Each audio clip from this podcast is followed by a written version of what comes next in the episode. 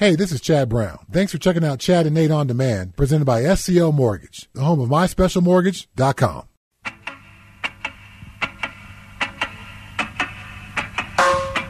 Live from U C Health Training Center, Elite Sportsbook presents Training Camp twenty twenty-two, Ready to Ride. Here's Chad and Nate.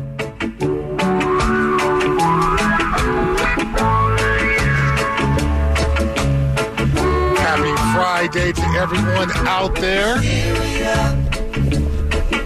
U C Health Training Center, Chad and Nate. How you doing, my friend? I do see Health Training Center. Oh, I thought you said U C Health. Oh, you, yeah, we are at U C Health Center, and I do see it. We're out here at another, um, God, it's going to be another scorcher, isn't it? It is. Yesterday was hot. Yesterday was hot. Today's going to be hot. Every day's hot. The day before that was hot. Next week's hot. What's going on, man? This is global warming stuff going on around here. I don't remember. Like, I, I was in six different training camps on this very field, mm-hmm. and I never remember a stretch of this kind of heat. Really? Never. Never. No, it, it it could get up into the nineties sometimes, but it would be more so in the eighties. It would uh-huh. be like low eighties. And then when it would go into the nineties, it'd be like, man, it is hot. I feel like we've been pushing one hundred darn near every day here, Chadwick. I think yesterday was ninety-nine. I think today's also expected to be ninety-eight, ninety-nine, so definitely a hot day. Today's tempo will be far different than yesterday's. Yeah. After going hard yesterday, they'll take it slower today, so we expect a little bit more of that walk-through kind of tempo, jog-through, uh, in preparation for another physical tough day expected tomorrow. Yep, and so the... You know, the experiment continues on how to really get these guys ready to play week one uh, without wearing them out, without breaking them down, without injuring them. Uh, I know Dalton Reisner was, was on with, with the boys, I think it was yesterday or the day before, and he talked about, look, I'm going to be honest, when you go four, five, six days in a row with no pads, day three, day four, he called them dog days. They're, they're not good days because you're t- tired, you're sore, the boys are broken down. And so I think there's different schools of thought on how to interpret a statement like that. Is that something that you respond to as a coach by saying, okay, since you guys are really tired, we're not going to do it? Or since you guys are really tired, we're going to do it. And we're going to do it harder to push you through that moment. Does that moment translate to a football game in any way? Is a football game made up of these moments where you have to push through pain, push through fatigue, and doubt, or is it always about staying fresh and being as fresh as possible at the end of the game? I think, look, w- when we talk about Nathaniel Hackett and us judging him for this routine, there's a lot at stake for him. You don't win, you're gone. And so I think it's very brave to try something out of the box and non-traditional when you know that the clock is always ticking on what you're doing. You have maybe two years to figure this out. And realistically, I know there's a lot of, like James Merrillat, for example, he thinks if there's a losing season here, Hackett will be gone. I don't agree with that necessarily. But it's it takes cojones to do it your own way in when there's traditions that are so adhered to by everyone else in the industry. All right, so uh, listening to Mike Evans and NoShawn this morning when I was driving in, uh, Mike Evans is uh, hyperbolizing uh, some of our conversations about this year's training camp. The drills, nine on, the lack of nine on seven, the lack of seven on seven, the lack of one on one, some of the pacing of the practices. What are you talking about? I don't hyperbolize. Yes, you do. It is calm, rational, reasoned thinking. No, you are hyperbolizing. Maybe a the, little wedge driving. Yeah, yeah, there we go. Okay, you, you call it wedge driving, I call it hyperbolizing. You're hyperbolizing the conversations that all the former players uh, outside of NoShawn have had on these airwaves. We all have some questions about what's happening out there. Questions uh, don't make you jealous. Don't make you jelly gel or peanut butter and jelly. Questions don't make you jealous. Questions make you say, hey, this is so far different than our experiences. We are curious about how this is all going to play out. I've been using the word experiment this entire week. Andrew Mason joined in me with yesterday using the word experiment about this new style training camp. Uh, so my question to you is, are you a jealous hater, or are you just say, seeing something that's new and unusual, and you're a little bit skeptical about this? Not jealous at all, uh, not hating at all. I want these Broncos to be a good football team. Right. I want them to win the Super Bowl, and my experience tells me the harder you work at something, the better you get at that thing. And I think that's like kind of conventional wisdom, isn't it? Like, the harder you work at something, the better you get at it. We love Russell Wilson because he works so hard. Yeah. Now suddenly we're praising a football team because they don't work so hard. Kobe Bryant's the greatest of all time. He shows up in the gym at four in the morning. He gets two extra hours of working every day. Every every week, that's fourteen extra hours. Every month, that's fourteen. That's twenty. I mean, we, we love these stories of these guys who put in the extra work, but suddenly we want to apply a different lens to this Broncos football team. Yeah, and here's the thing about the football players. They're not asking for this. They aren't. They'll do whatever the coach tells them to do, right, to keep this dream alive. You're a football player. Your your path, your process is saying, yes, sir, whatever you say I'm going to do. If we're going to do three-a-days in full pads, I'll be out here in three days because this is my dream. And and that's the hierarchy of football. The coach tells you what to do. The player does it. Nah, dog, I'm good. I'm good. I don't have to be out there three times a day. I'm good. Okay, well, then, uh, then okay, go into the locker room, clean out your locker, and we'll find someone who does want to do what we want. Right. You know? And so the coaches set the precedent, the players play. Whatever the coach asks these players to do, they will do. So, of course, do they are, are they probably appreciative that it's not putting the wear and tear on their body? Sure. But for me, if I'm going to go back and look at my career in the N F L, I'm very, very happy that I had to go through difficult training camps. I, I, I wear that as a badge of honor. It means something when you make it through a training camp, a, a physical, long, strenuous two-a-day training camp. That means something. That makes you feel pride. That makes you feel powerful. That makes you feel like you belong with that group of men out there because you just went through something very, very difficult together. That's how you come together as a unit. Go through something that hurts. Go through something that's long. Go through something that makes you tired, that makes you drag your ass around, that makes you get out of bed in the morning and say, I don't know how I'm going to do this. There were days in training camp when I got out of bed, and my first step to hit the ground, I collapsed because this ankle or whatever was just, and, and I was like, I, I, I'm not going to be able to do this. I got to calm. I, I I can't practice. I can't do it. And slowly, as the minutes go by, you get warmed up and your mind gets going. And by the time I would step out of my ca- car and walk into this uh, building right here, I would be like, okay, I, I, I'm gonna I'm gonna get through it. And then you go through your warm-up process. You get out on the field. You make it through practice. You go back in the locker room. You take a shower. And you feel like Superman having gotten through that, overcome that type of pain. And that's what's going to happen on Sundays. I believe that translates. But um. I don't know. And they're following the science, you know? Like, Dick Dick Butkus wasn't following the science. You know what I'm saying? Like, uh, L T, you know, he wasn't following any science. Nah, He nah. was in the club till four in the morning getting coked up. yeah, yeah, he's that anomaly who could, you know, blast rails before going out on the field and, right. and, and like really perform at a high level. Most of these guys aren't out here, here doing that, but I don't think it's a well, most guys, most yes. guys, maybe a couple, maybe a couple, but I, but, but I don't think it's jealousy. I don't think it's jealousy. I no. think it's experience and wanting the best for these guys and trying to, you know. We have limited experience with football. All we know is to work hard. Right. And all we know is how that hard work bears results, and, and we want to see results. Yeah, uh, I can tell you the first pre-minute, two-minute situation of a preseason game or an early season game, uh, I enjoyed the fact that we had put conditioning work in, and we had done a number of live two-minute drills to prepare me for that moment. Because when I was a defense, you're on the field for eight or ten or twelve plays in a, in a two-minute uh, situation. You need to be able to dig down deep and pull something out. Uh, I think if there was a live two-minute situation right now, this team, now it's it's only the, you know, what a week and a half in the training camp, would not be prepared for that. Will they be? We'll see as time goes along. But based on the schedule as we've seen it so far, this defense, because I've, I'll just speak specifically about the defensive side of the ball, would not be ready to deal with a live two-minute situation from a stamina standpoint. Yeah, stamina is a huge thing, and you don't see these guys doing any extra running yep. either. They're, I mean, maybe they're doing it when we're not around, like an afternoon thing or that we don't know about, and that's entirely possible.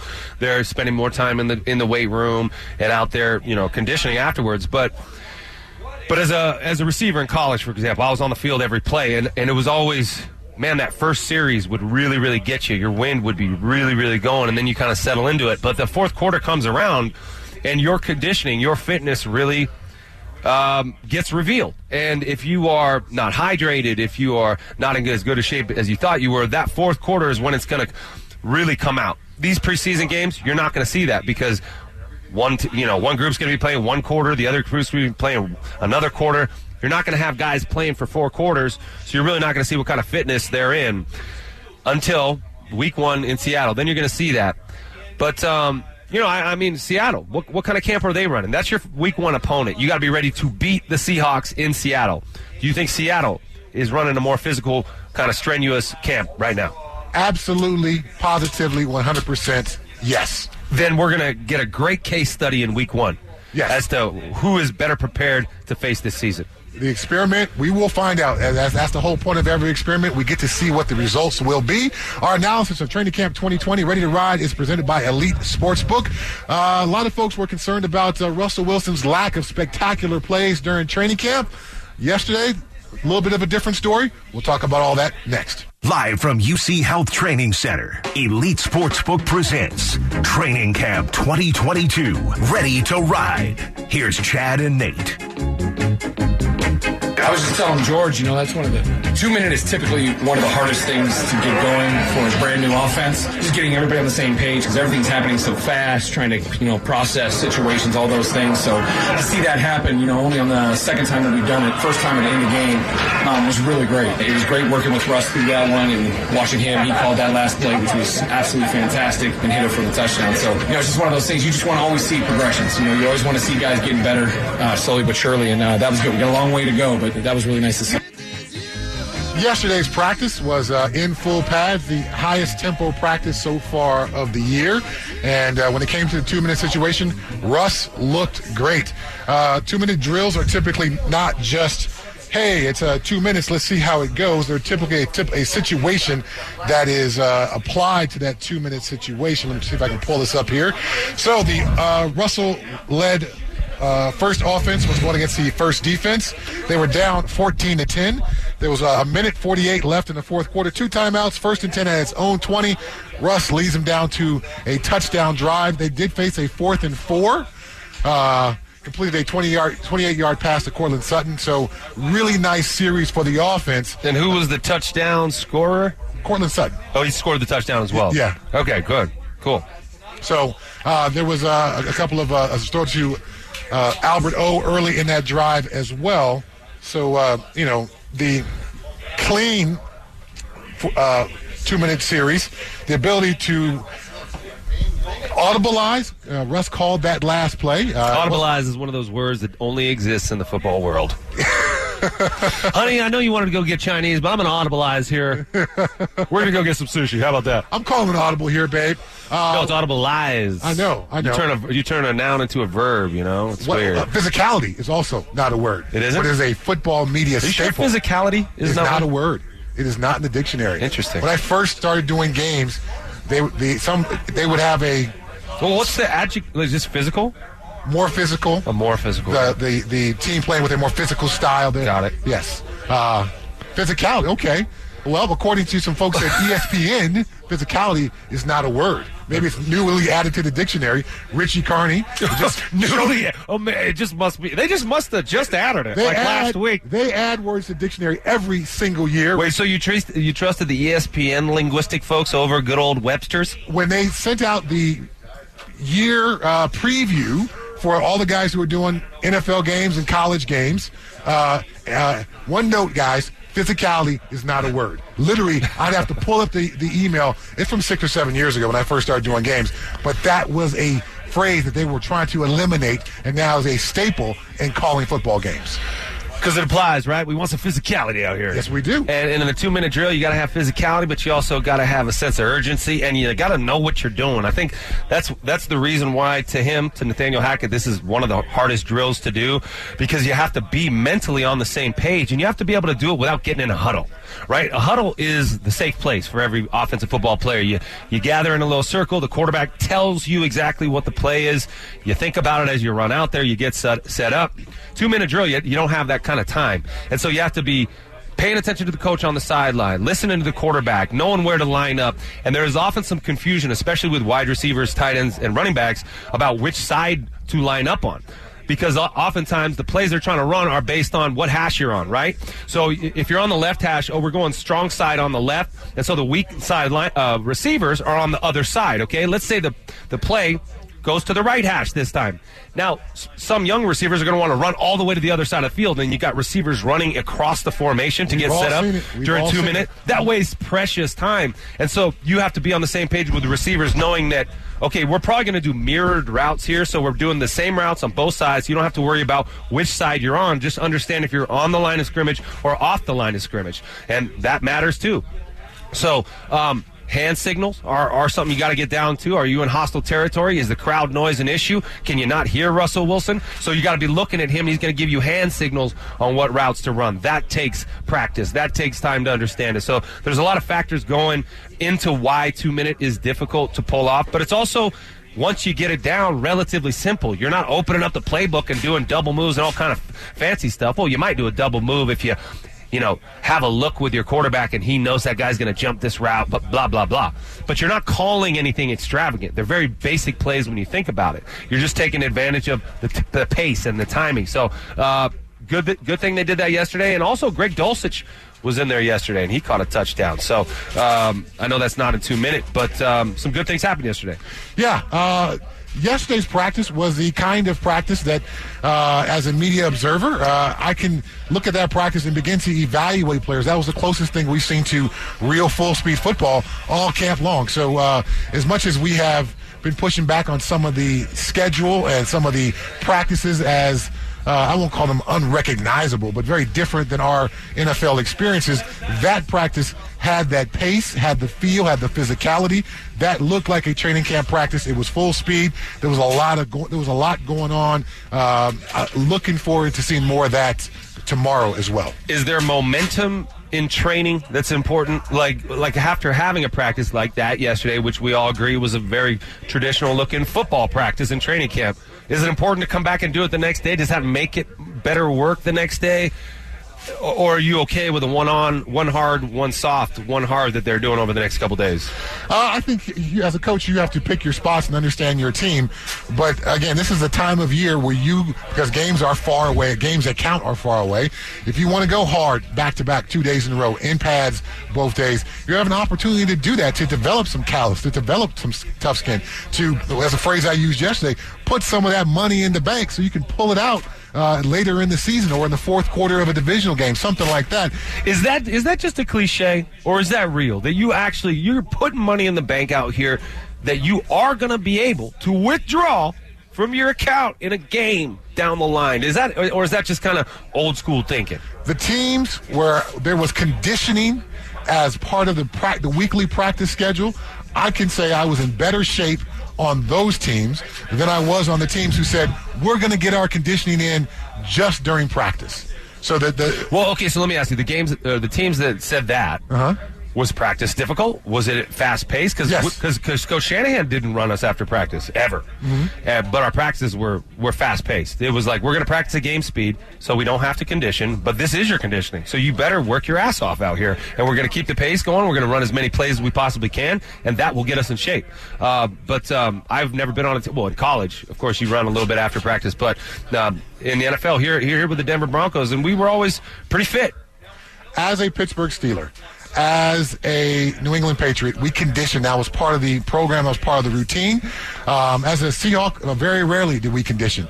I'd like to think that I was in better shape, uh, particularly in the fourth quarter games, as a C, uh, uh, as a Steeler and as a Patriot. Uh, those teams certainly have some Lombardi trophies in the uh, uh, atrium of their facilities. I've walked past every day, so there's something to be said for their programs and what they do. Now, when I was a rookie and we played San Francisco over there in Barcelona, Spain, as a Pittsburgh Steeler. You mean Barcelona. When we lined up to do conditioning after practice, all those 49er players, they laughed at us. Mm. Because the 49ers, which were the best team in football at that time, they didn't do any conditioning. Yeah. They got all their conditioning, the Bill Walsh kind of model, by practicing fast. That's where Mike Shanahan, that he was Mike's probably biggest influence upon what Mike did as a head coach. So there's certainly more ways than one to get things done.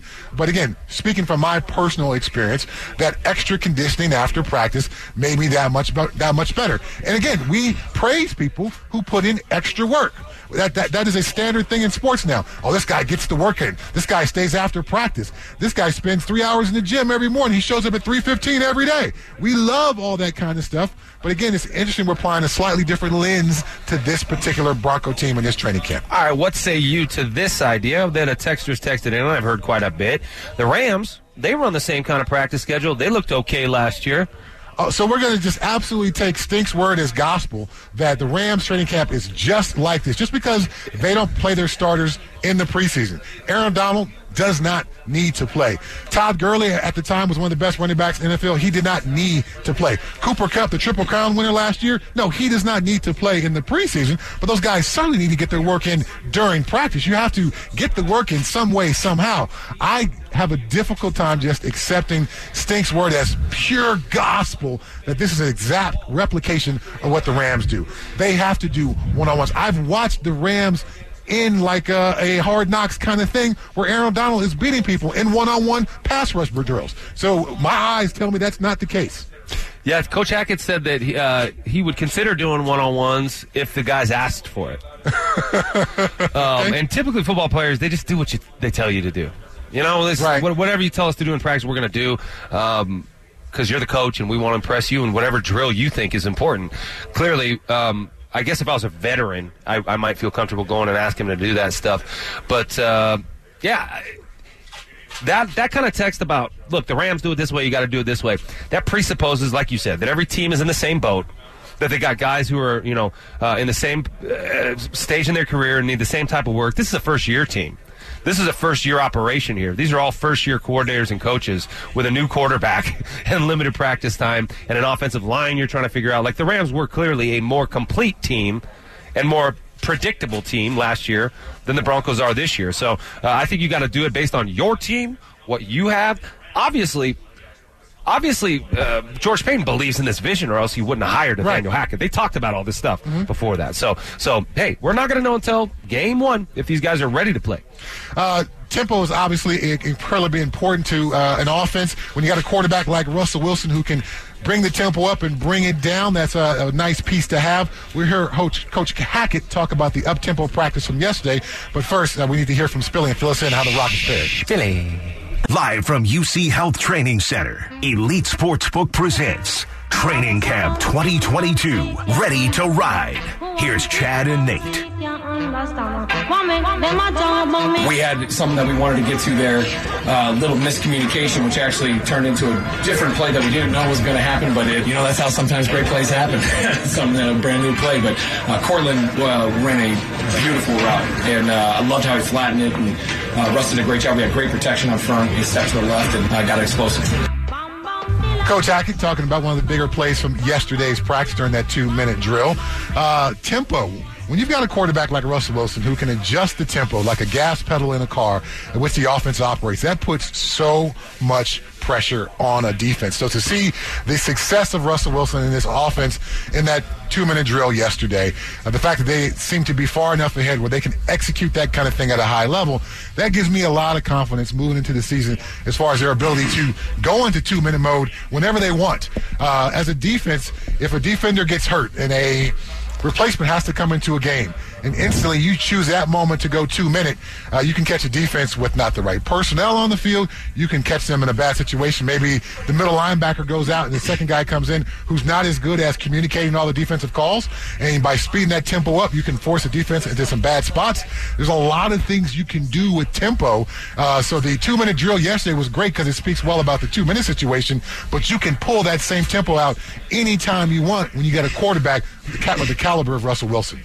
One of the things that we noticed in the first week of Russell Wilson under center is the tempo that practices were, were run at was was something faster than we were used to, right? So so I think that translates well to the two-minute stuff being a more seamless drill is when you're already used to, come on, let's go, get in and out of the huddle. You know, we're not letting the play clock tick down to three, two, one, sit hut, and then everybody's timing it off of the double zero there, you know? So the fact that Russell Wilson has that sort of clock already instinctually built into his football process makes the two-minute drill, like you said, that much more of a viable, not just at the end of the half, but a viable um, thing to use in the middle of the game to catch a defense slipping or if they're teeing off on you. Like last year, how many times did the Broncos let it t- tick down to one second on the play clock and then the play just got blown up for nothing?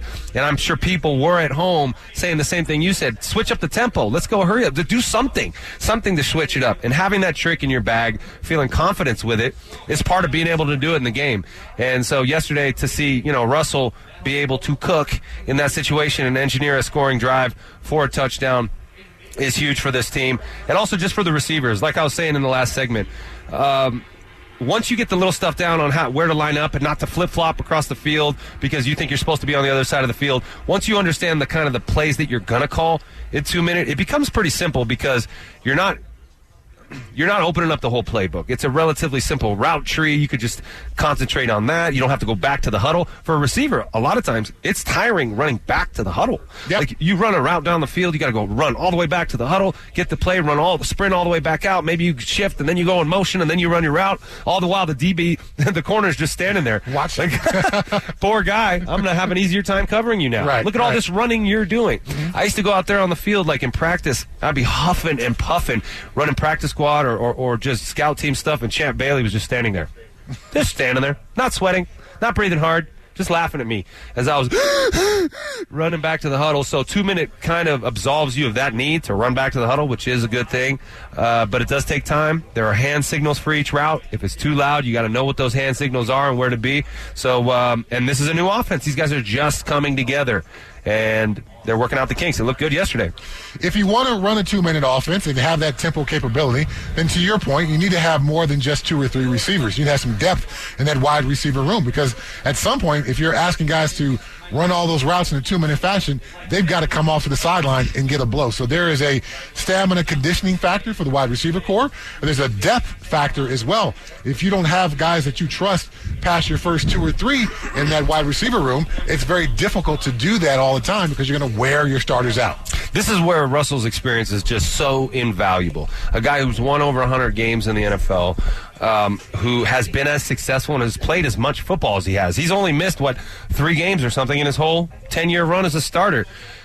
The situational stuff that you just can't train for, you can't sit in the classroom and learn about, you just have to experience on the field, and then you commit that to memory, and then next time you do it a little better, a little tighter. Uh, is is something that, like, for example, we didn't have last year with Drew Locke, even or Teddy. Teddy's experience wasn't enough to have him understand the situations. You look at Dak Prescott, who by a lot of people, top ten talent in the N F L, situationally, last year against the Niners at the very end of that game, right? They run it right up the gut, twenty, twenty-five-yard gain, and the clock ticks out on them. Those kinds of things, every second matters in a two-minute drill. Understanding how many timeouts you have, understanding how many yards you have to get before you get a field goal, where that line is, who your field goal kicker is, what what hash does he like to kick from, where's the wind going, um, are we getting the ball back in the second half? All those little factors tie into him being effective in those situations, and we don't always see that in a in a ten-play period, you know, from the twenty-five-yard line. Yeah, so those situations yesterday, obviously, the situation was fourteen to ten, so they are down by four, so they had to score a touchdown. There'll be other situations that Coach Hackett and his staff will draw up for Russell Wilson and the offense to execute, where there maybe they're down by two, and they need to score a field goal, but the goal is not just to get themselves in field goal position, but it's also to try to chew up as much clock as they can to not leave the other offense with enough time to go down and get a field goal themselves. So all these situational things that are not just tests of your ability to understand the playbook, but also your ability to understand the situation and what is the goal of each and every situation. And the later, latter situation I just drew up, where you're down by two, you want to go ahead and get in field goal position to kick the field goal and win and chew up some clock. You want your receivers to catch the ball and stay in bounds. Versus when you're down by four, you're limited timeout and you're limited with time on the clock. Now you want to catch that ball and then get out of bounds. Everyone in the huddle needs to understand the situation and what the right play is in every single situation. Situation. Uh, situation. Situational? What did I say? No, I was, you said situational, like, so like, I was just saying it again. There is no substitute word for situations. Scenario? No. It's situational football, isn't that? That's what we say, right? No, it's scenario football, isn't it? No, it no. is not. Definitely not scenario football. Uh, was yesterday's practice the most physical of all? Uh, what did you and I see out there? What can we take away from yesterday's uh, picked-up tempo? We'll talk about that next. Live from U C Health Training Center, Elite Sportsbook presents Training Camp twenty twenty-two, Ready to Ride. Here's Chad and Nate.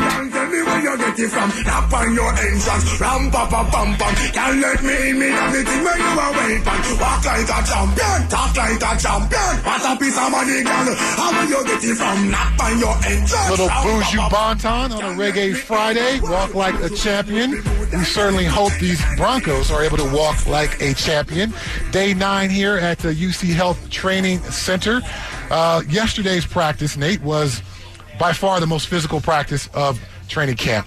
Um, it, watching the practice, did you get a chance to see something that you hadn't seen before, gain some, some insights that you couldn't uh, maybe make out because of the, the pace of practice? Nope. Nope, just looked at me like a football practice, and I was standing back here behind, you know, rows of players who were watching. It was kind of hard to really see what was going on there. But, no, I mean, I guess I guess the sounds of shoulder pads coming together. Mm-hmm. I guess the sounds of bodies colliding, which is what we're used to in football, and ultimately on Sunday is what you have to do to win football games. So, no, I think it was just kind of a traditional football practice that we saw. Um No bells and whistles about it. It was a nice, long two-hour practice out here in the sun. And um, I think, um, you know, as camp goes on, we're going to get to know certain players better. I think the splash play, every, uh, what everybody saw yesterday, was the new guy, um, the receiver Shepherd. Who Darius came, Shepherd. Darius Shepherd, who ta- caught like a sixty-five-yard touchdown from Josh Johnson. That was the big wow play that was that was made yesterday. But other than that, I think that the two-minute stuff was really good for, for Russell Wilson because – over the last couple of days, I've started to hear people whisper about, is, is Russell Wilson, like, he hasn't been that impressive. Like, I don't know, is this the guy that we thought we were going to get? And is he really as good as we thought? And ah, he's missing a lot of throws. And are they on the same page? Is it Russ's fault? Who? What's going on here? And for me, man, I am just used to football practices being kind of, not sloppy, but like tough. Practice. Yeah, practice is not going to be perfect. If it's perfect on both sides, what does that even mean? That's a walkthrough, right? That's just fits. People fitting up um, as a wasp come and, comes and lands on uh, the coffee right there. This is a dangerous area. No, but, like, practices are supposed to be uh, imperfect. Practices are supposed to challenge you, put you in uncomfortable positions. It's not supposed to be pretty all the time. We're not setting this up so the offense can look sweet. This defense is probably more cohesive than the offense right now. They are. Uh, they know each other better. They know their scheme better.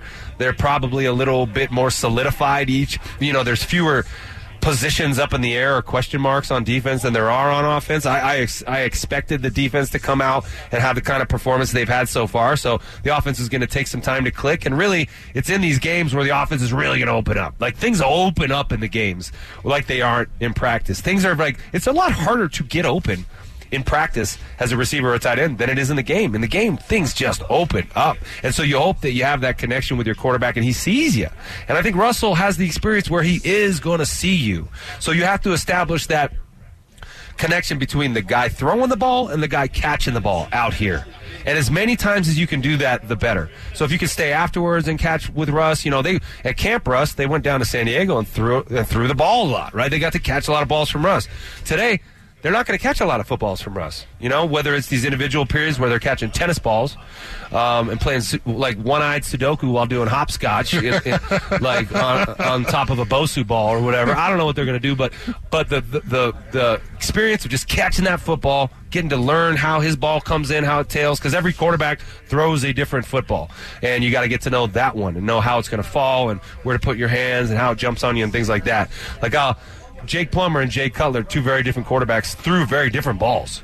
Like, they had different personality to the ball that came out of their hands, and you got to get to know that ball. Jay Cutler's ball was coming nose down, like zing, and you had to get down to catch that thing. You couldn't come on top of it or it was going to fall right off your hands. And Jake Jake's ball was a little friendlier. Uh-huh. It was coming a little nose up, not the tightest spiral ever, but it was a friendlier ball to catch. So those are things you learn out here.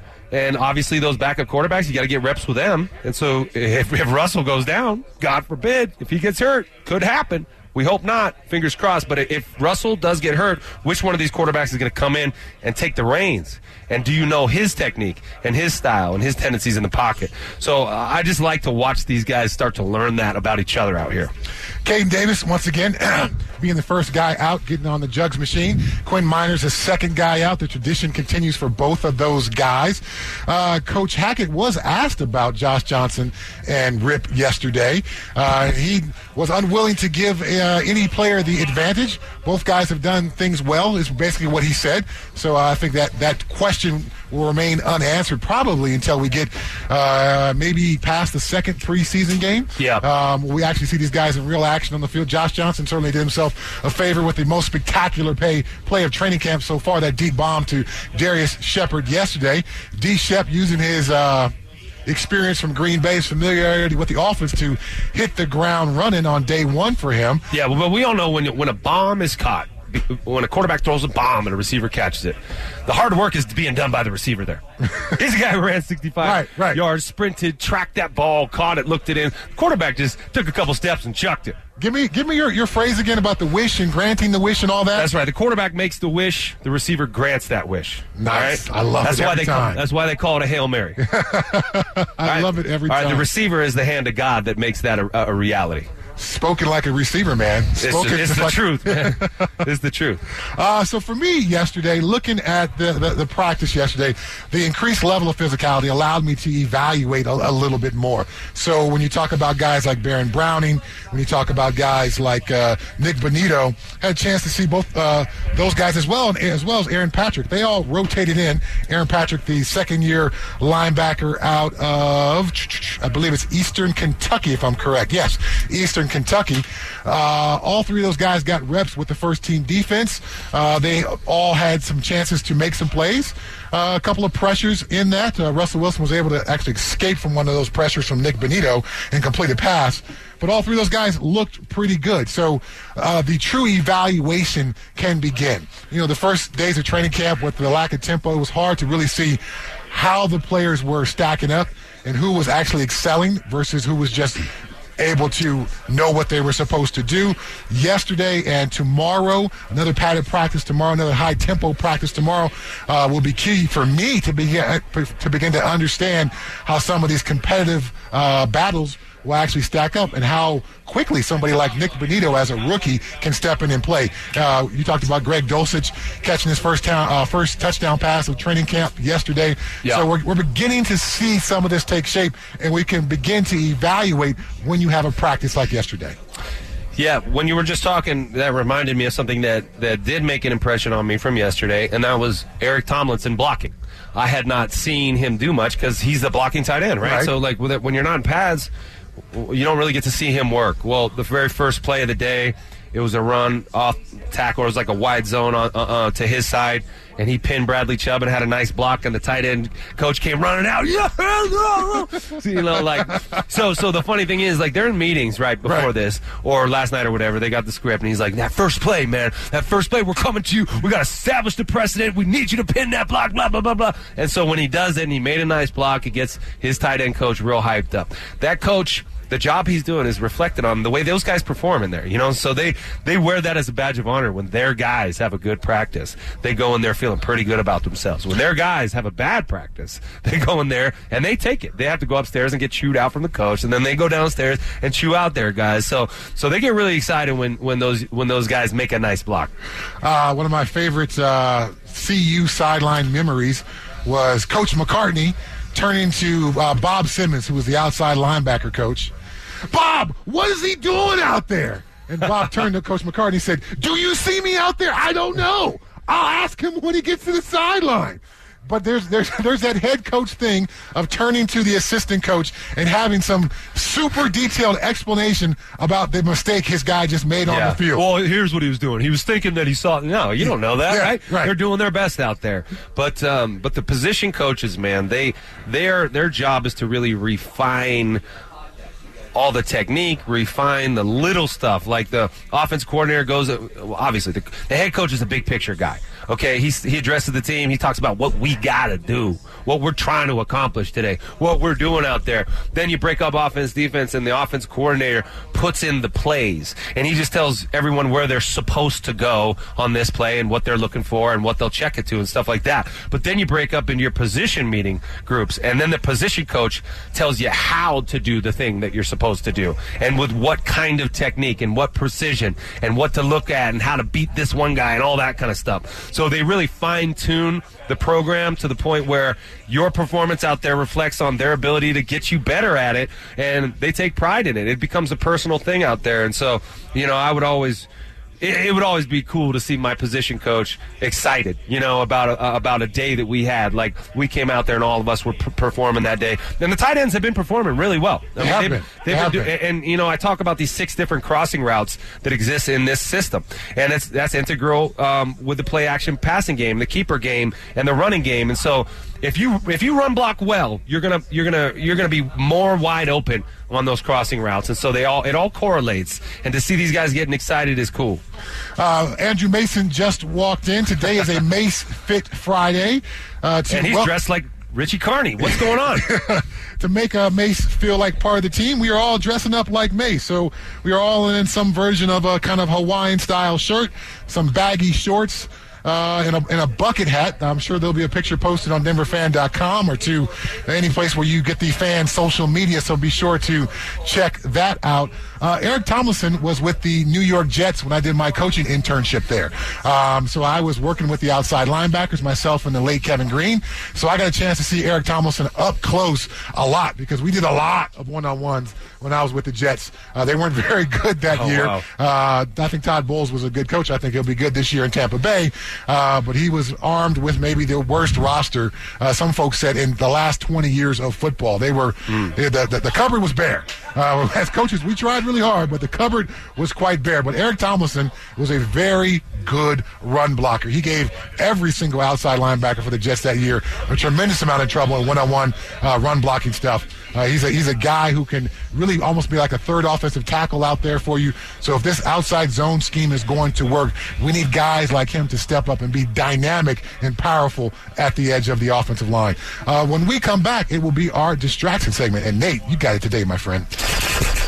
Hey, this is Nate Jackson. Thanks for checking out Chad and Nate on Demand, presented by S C L Mortgage, the home of my special mortgage dot com.